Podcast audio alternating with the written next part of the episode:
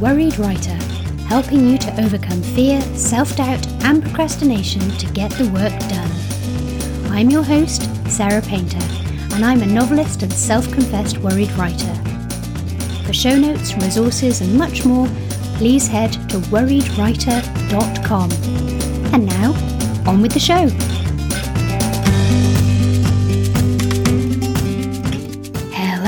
And welcome to episode 48 of The Worried Writer.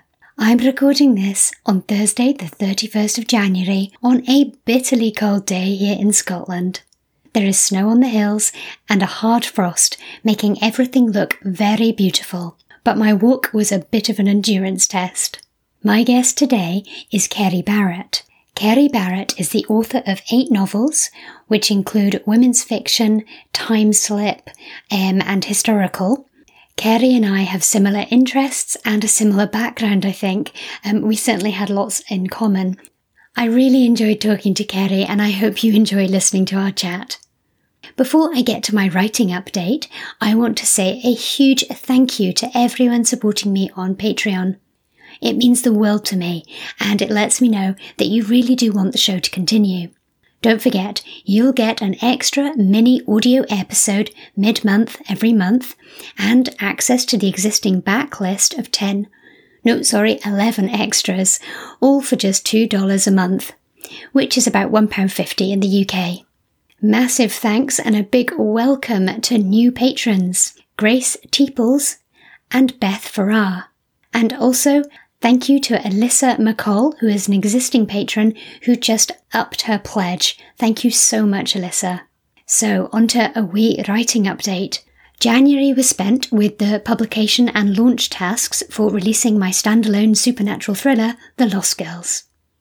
As you know, I'm always super anxious um, before I release anything, um, and this time was no exception. I was extra worried too because um, I didn't want to upset my existing readers, um, because it's a bit different to my previous books, and I know how disappointing it is if you pick up a book by an author when you've liked their stuff before and it's just not what you expect. So that was added to my usual um, anxiety, but happily I haven't had any hate mail, um, and it seems to be doing well. I've had some great reviews, and um, some of my existing readers have been in touch to say how much they've enjoyed it. So that, well, that makes all the difference. I'm so happy. It hit the hot new releases chart in launch week as well, so that's promising. On a practical note, I do think that I need to work on the blurb for it though. There's sort of lots of twists in there that I don't want to give away, uh, but I think I need to tweak tweak the blurb um, and really make it a bit more enticing. Possibly need to tweak my keywords and categories as well. Now, this, of course, is the curse and the benefit of indie publishing.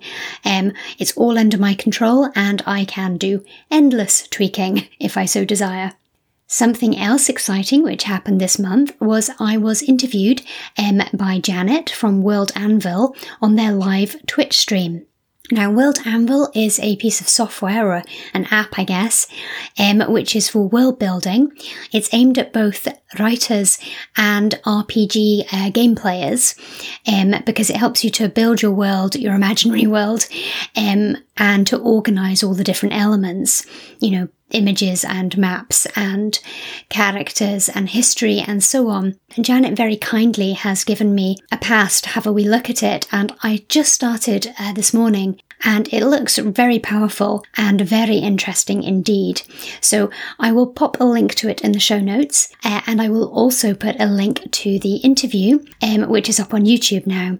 Janet asked me all about world building in The Night Raven, um, the first in my urban fantasy series, which is the Crow Investigation series. So, if you're interested in my writing process or the inspiration behind my urban fantasy series, uh, do check it out. But I wanted to mention it uh, mainly because I realised that it was something I either couldn't have done or couldn't have done without a great deal of freaking out um, before I started this podcast. Now, don't get me wrong, I was very, very frightened before um, we went live. Uh, being on camera, answering questions live, answering questions from the audience, that was all very scary to me. But I only started panicking about it really on the day, whereas I know that three years ago, before I started this podcast, um, I either would have said no to doing it or I would have been worrying and fretting and thinking of really nothing else, probably for weeks beforehand. So the fact that I was only nervous on the day and that I managed to do it, I am taking as just a huge win. Um, now, of course, I am blethering away and shaking like a muppet on camera, but the fact that I managed to do it is the key point.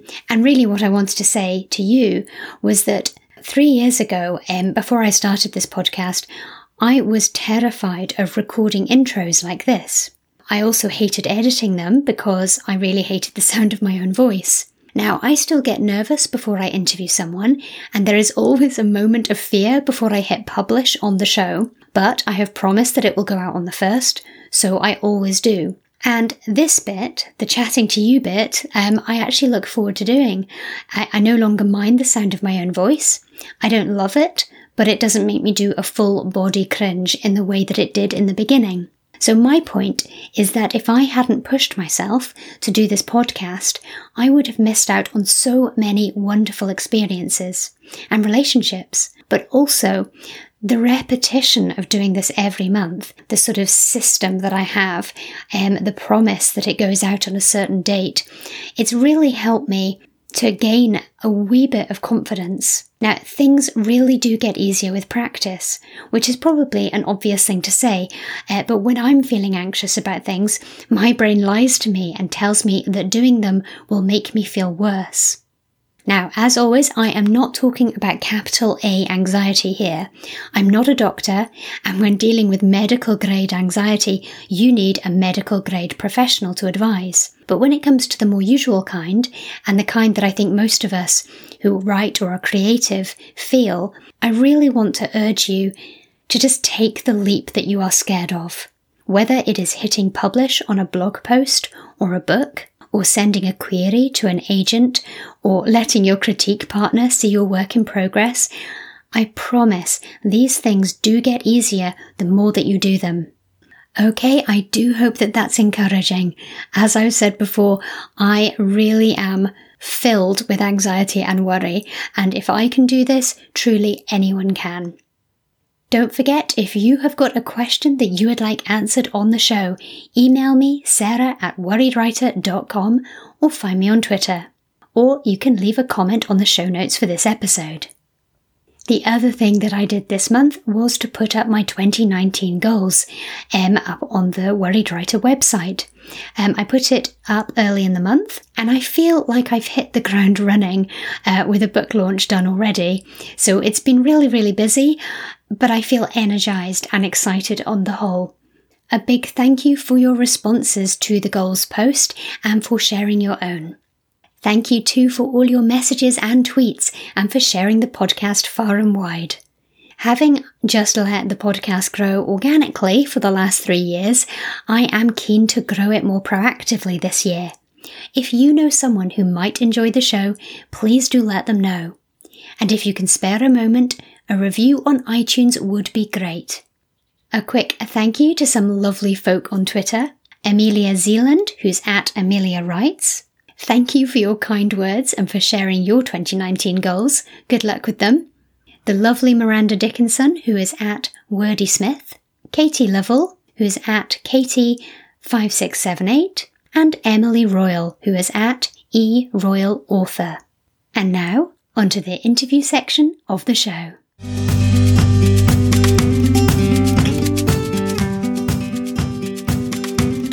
Barrett has written contemporary fiction with magical elements and dual timeline historical fiction, so we have a lot in common. Her books include I Put a Spell on You, A Step in Time, and The Girl in the Picture.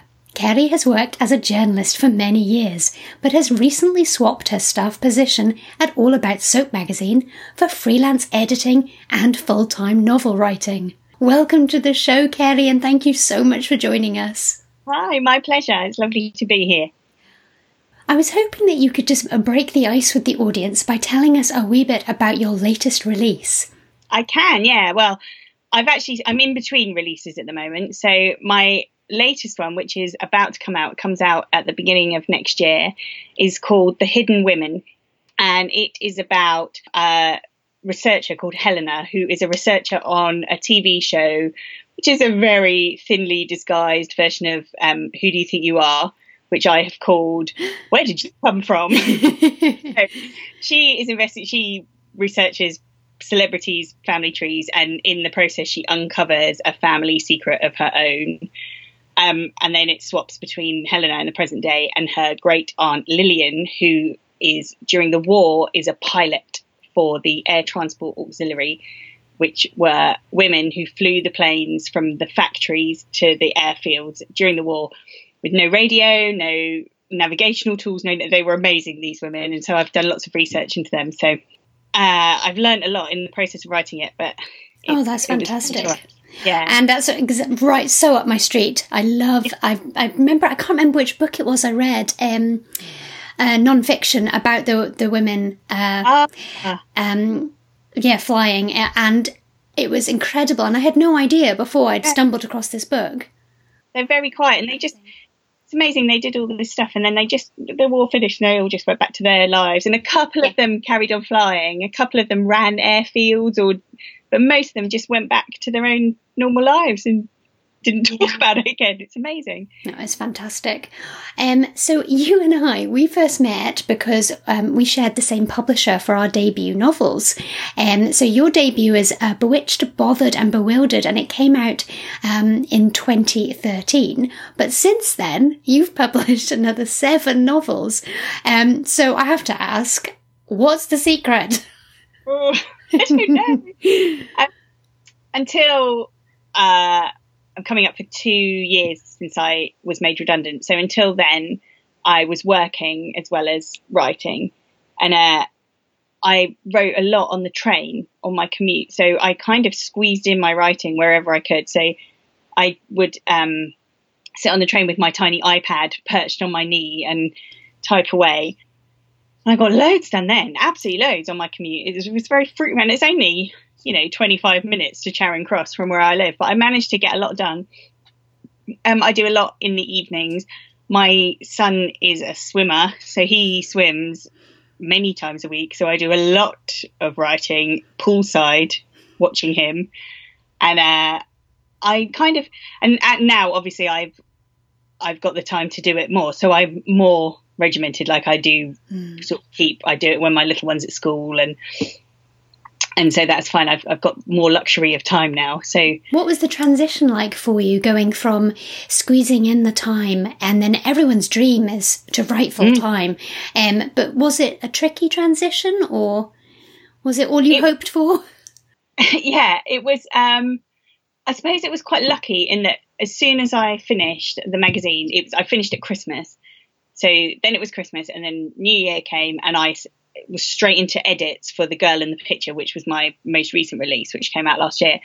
So, um, because I was straight into edits, I didn't really have time to think. So it was brilliant. So I had, I could do all the edits on that without worrying about how I was going to fit it in. And then, yeah, so that kind of got me in the swing of things. And then I started writing um, my The Hidden Women, and it just, I've kind of got into a bit of a routine now. So it was I think I was lucky. I think if I hadn't had those edits straight away with a deadline, I might have been a bit floaty and a bit, oh, look at me with all my time in the world. uh, did watch quite a lot of Netflix, I have to be honest. But, it's research, research. Oh, yeah. and uh, yeah, so it was, it was quite funny to have all that time. And it almost made me less productive initially because I felt like, oh, I've got loads of time to do this. And then suddenly I would be going, oh, I've got a day to finish 20,000 words. But yeah, it's, it's very, I, I'm really lucky now that I can do this full time. And I do do other stuff because I wrote for a TV magazine. So I write a lot about the soaps. So I spend quite a lot of time watching soaps as well. And uh, I still write about the soaps. And I really, you know, I wouldn't want to give that up because I really love doing that. So I'm quite lucky that I can do bits and pieces. Mm, no, that's brilliant. And how do you um speaking as somebody who also does a few other wee bits and pieces, um, do you have any sort of tips for um, balancing things or keeping a good routine or any tips for me? um, I tend to just do whatever's the most pressing. So mm. um, sometimes when I'm doing my TV stuff, it depends who I'm writing for, but sometimes I'll have to do it for like I'll be doing a shift, so I'll work from nine till three or whatever on that website and just have to be there. So obviously that then takes priority. Or other times I squeeze it in. I sometimes I reward myself with my own writing. So I think, oh, I'll do this feature about Sally being in prison in Coronation Street, and then I'll let myself write a chapter. And mm-hmm. so I, I kind of just do whatever's the most pressing. But I'm, you know, I've been a journalist for a long time, so I thrive on a deadline. That's what I. That's why I need. I just need dead. I don't really understand how people work when they don't have deadlines. Like, no, I'm the same. how do you do anything? Yeah, I think that I think the journalism background is really helpful for that one. If nothing else, I think I'm so grateful for it for that. Yes, um, yeah, understand. And um, in terms of um, your own writing work, so do you track it? Do you aim for a particular word count every day, or time spent, or anything like that? No, I don't really. I know people do that, don't they? But I don't. I tend to kind of aim for a chapter a day, or I sort of consider it a triumph if I write more than a chapter. that, uh-huh. Yesterday I wrote a chapter and a half, and I was very pleased with myself. And um, but I don't really track. I don't use Scrivener or anything like that. I don't have.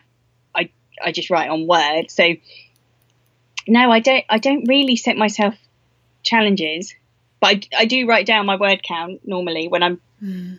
When I'm towards the end of it, and I'm, I just like seeing it out. So I like I write down every day what I'm on, and then I cross it off and write down the next day. So which I quite like doing because then I'm like, oh look, I'm on sixty thousand words. But I don't, I don't really set myself challenge. I just do it. I just mm. Head down, keep going. Oh, brilliant! But I like the. I, I mean, I like writing down my word count as well, and I think, I think having um, seeing progress yes. in some way because novels are so blinking long.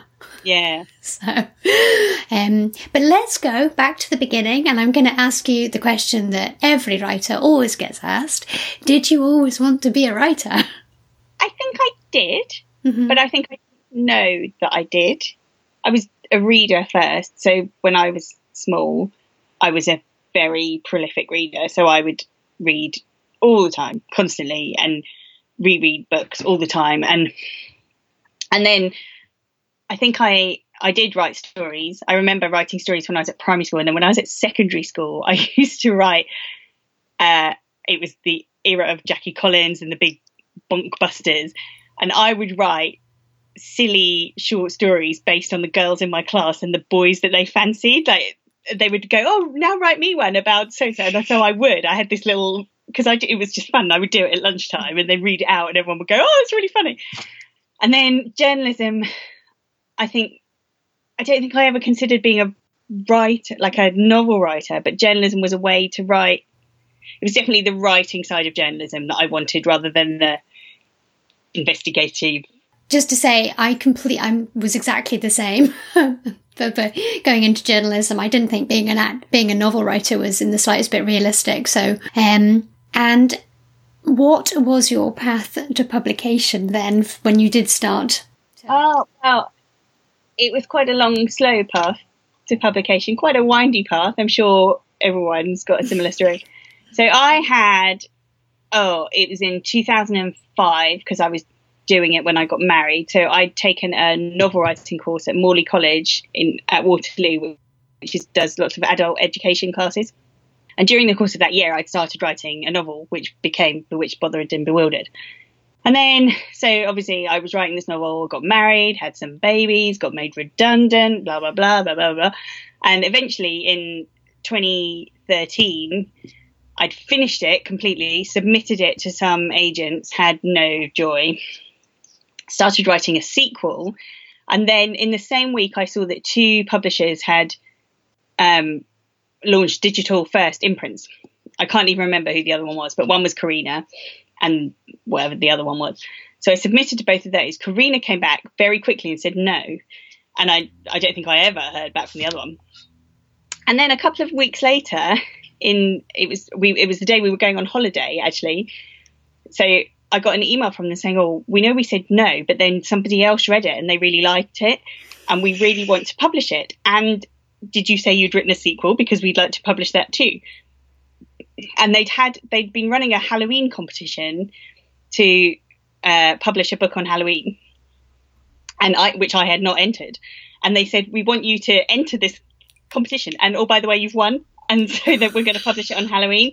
So that was July. It was the end of July. So we were going. So I said, "This is all brilliant. We are going on holiday in two hours. I'm very excited." But you know, so then I was at, and they said we've got to go really fast on this because we want to publish it on Halloween. So I was at Gatwick Airport with them sending me deal memos and stuff. It was very, and I didn't have any, you know, I didn't even have a laptop because I'd mostly been that one. I'd written longhand on my commute to work, and then typed up in my lunch hour at work. So I didn't have a laptop, you know, I didn't have anything. So it was really fast. It was crazy, but it was brilliant. yeah. Oh, it's so exciting. Yeah. So it was a bit of a, you know, it took me however long to write that first book, six years to write that first one. And then since then I've written a lot more. Well, you say it's sort of long and windy, but um, I've definitely heard worse. yeah, yeah. um, but that was so exciting there at the end. My goodness. Yes, it was really exciting, and it was it was almost like I didn't really believe it was happening. And mm. when uh, it was an email I got, and uh, and my husband was out on a bike ride, and I had no one, and I was standing in the kitchen going, I've got no one to tell. I need to tell someone. And my children were quite small then, so they didn't care. look, look at this email. Oh, that's brilliant. That's brilliant. And um, I was wondering uh, about if you've got any advice really looking back to 2013 Kerry or to somebody listening who's maybe more at that stage. What advice would you give somebody or yourself um, about whether it's about writing or about pursuing publication or any of that? My mantra when it comes to writing is I'm very inspired by Dory in the Finding Nemo films and how she says just keep swimming. And i say it to i've got a writer friend called amy horton who we swap chapters all the time and i always say to her. I say amy just keep swimming. I wear a charm bracelet on my wrist. I've got a little fish on a charm that reminds me. And i think that's the only thing that i can say to people like just keep going because it will it will happen eventually. And you know I, I was listening to another writer podcast recently which I love, called the Bestseller Experiment. Which oh I, yes, I know that's a really good one. and uh, so I can't even remember who was on it, but whoever it was said, "Oh, you can." If you've got a thousand words that are rubbish, you can edit a thousand words that are rubbish. You can't edit nothing. So just keep going, like keep your head down and just keep going. That's my only advice, really. Just just keep swimming. Fantastic. I think that's excellent advice. And um, in terms of just keeping on going and so on, I wondered if you would um, talk a wee bit about your own process. For example, do you plan or do you write a terrible first draft and then? I do a bit of both, actually. I do plan. I am a planner. So um, I do, what I tend to do is write an outline initially with a kind of beginning, middle, and an end and that's normally on an A4 sheet of paper.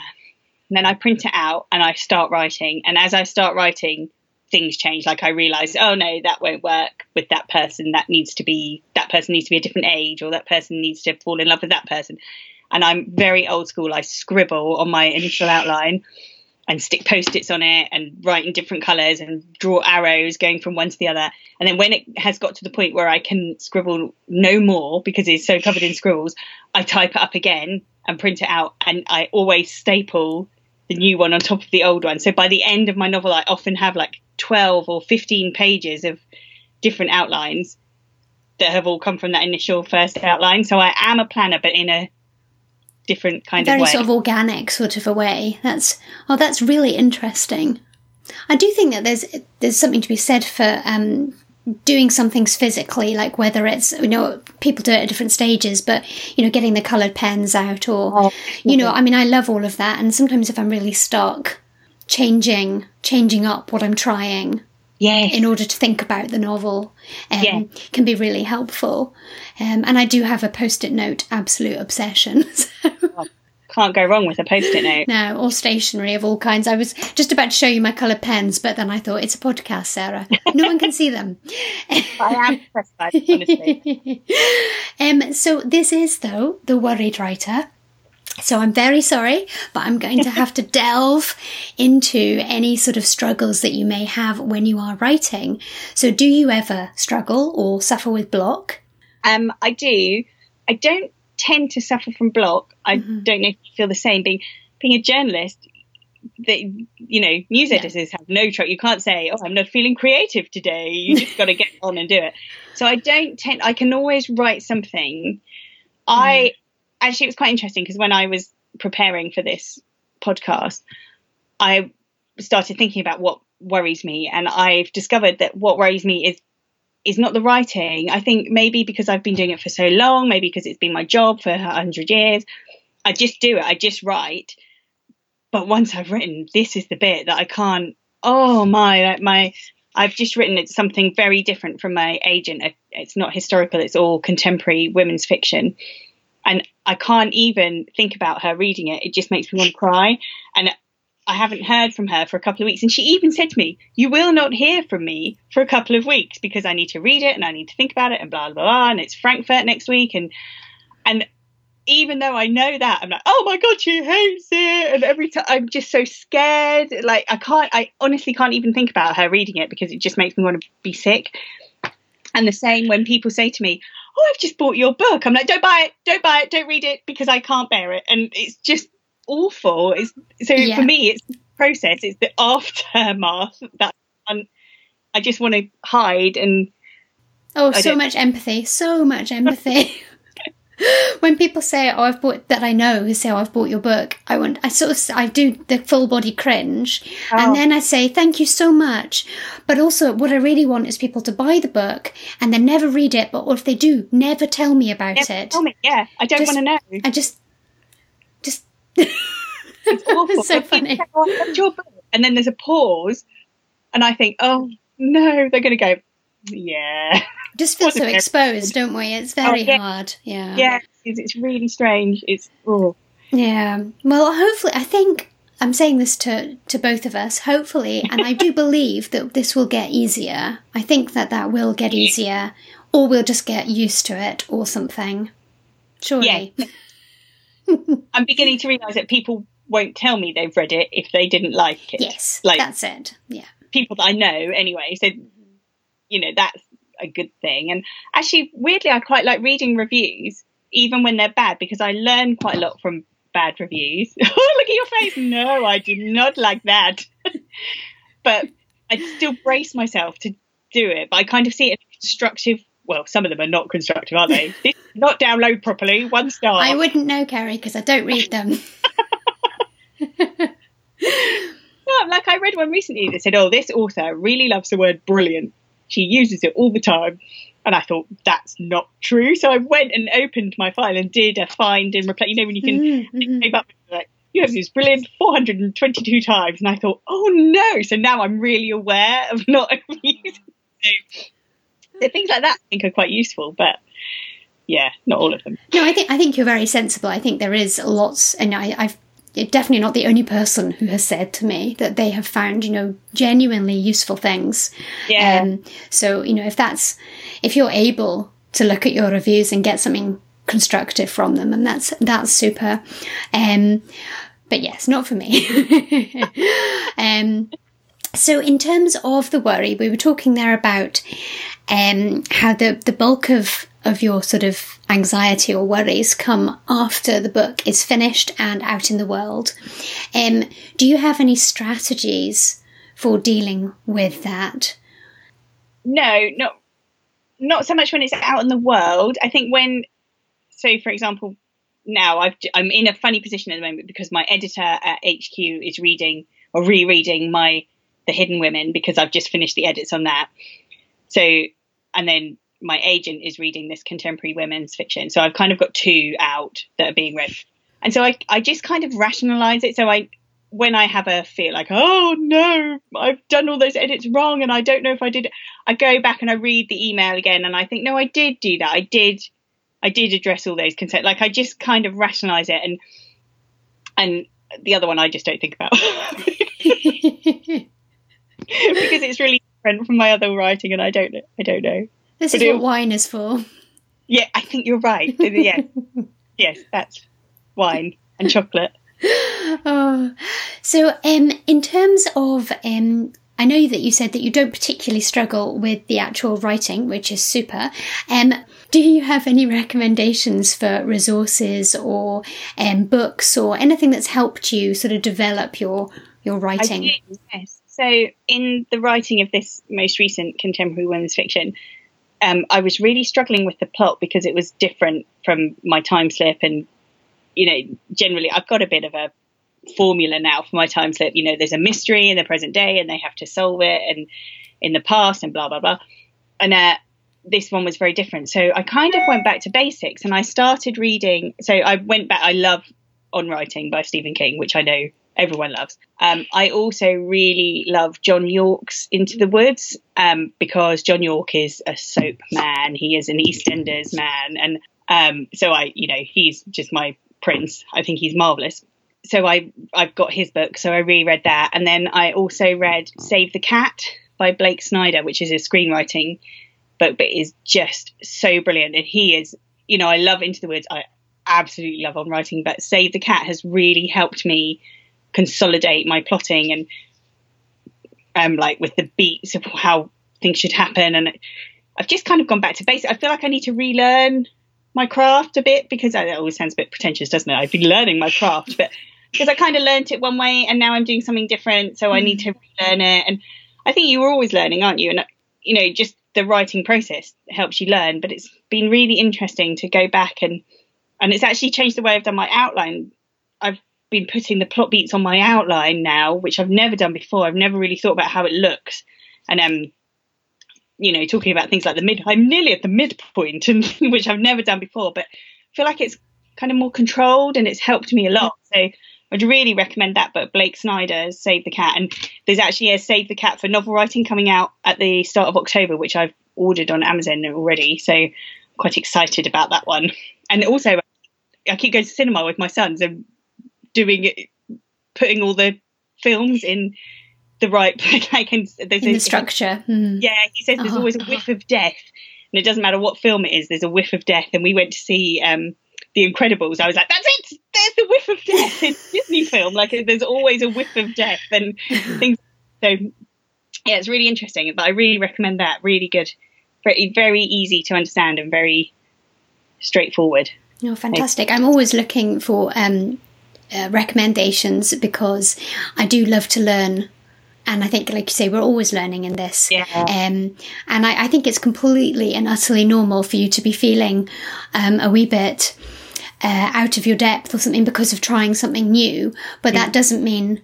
I think I think that's good. I think we should keep on trying new things. Yeah. I mean, personally, I I get bored easily, so which is uh, yeah. I know. Really, I should just write exactly the same sort of book over and over again. But um, really does, do they? Like I like seeing it even with authors that I like to read. You can see the progress of, you know, like Adele Parks, how she's gone from writing one sort of book to another sort of book and and you can see their progress and how they've learned throughout their or Marian Keyes and you know I think it's brilliant that you can I think it's a really good thing to do to keep changing and keep stirring it up.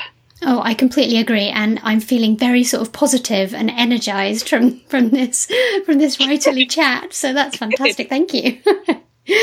so just to finish up, um, what are you working on at the moment, or What's next for you?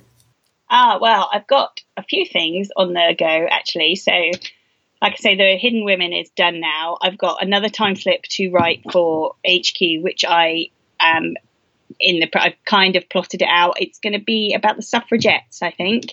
So that's going to be quite fun. And uh, a teacher in the present day, it's going to be a teacher, and then the pastor is about suffragettes. Um, I've got the contemporary women's fiction that I've been writing for my agent, which is, I would say, maybe a third done. I've probably, she's got quite a shonky first draft. I need to rewrite, I think, probably another twice before it's ready to go out. But it's, I think it's getting there. I feel like it, in On Writing, Stephen King says that he's like an archaeologist and uncovering. And I really felt when I was writing that, I really felt that that was what I was doing. I started writing one story, and then I was like, oh no, it's really about mothers and daughters, and I see I see now what it's about. And then I, but so I need to go back and kind of properly uncover it. And then while I, I'm in a bit of a lull because one's with my agent, one's with my editor, so I'm just dabbling with writing a thriller just for fun, see what happens. I'm not sure what's going to happen with it, but it's I'm quite enjoying writing it. So I've never done anything like that before. Oh, brilliant! More learning. Yes, yes, absolutely. That's exciting. And um, I really, I just realised that I haven't asked you about your editing work. I don't know whether you are taking on clients or whether you want to say anything about that. Oh yes, well on the side I do some editing. So I do, um, you know, the copy edits. I love just copy editing and taking out commas and adding in semicolons and all that. And I also do manuscript critiques, and I absolutely love it. I love editing so much. I find I really think that editing other people's writing makes me a better writer, but also it's just brilliant. Like I read all different, I've done some fantasy and some crime and some uh, supernatural stuff and all manner of things. I'm about to start editing a children's book, which is my first children's book I'm doing next week. So um, yeah, I love doing it. And yes, I'm always up for new clients. So. Fantastic. And uh, can people find out about that on your author website or is there a separate place? Uh, no, there's a tab on my author website. Brilliant. So yes, it's all there. And what's the what's the web address for that? Just kerrybarrett.co.uk. Well, that's handy. Um, well, I'll put a link in the show notes, but also just to say that I can vouch for your amazing editing because uh, Kerry just copy edited uh, The Night Raven, which is out next month. So thank you again. I did, and I loved it. So. Oh. because it was absolutely brilliant, and I'm very excited about the next instalment. Thank Sarah, you so much. Thank you. Um, so in addition to your website, where can people find out um, find you online? Do you waste time on social media, Kerry? Yes, I am quite on Twitter. I'm on Twitter and Instagram at Kerry Bean seventy three, and I'm on Facebook. I think my Facebook is just Kerry Barrett Writer. That's I fine. I will. I'll put the links in the show notes so that people can find you. Um, but thank you so much for your time. It has been lovely to chat to you. Yes, and you. Thank you very much. Thanks for listening today. For show notes and links, head to worriedwriter.com. If you'd like to connect, find me on Twitter at Sarah R. Painter or use the hashtag worriedwriter. See you next time.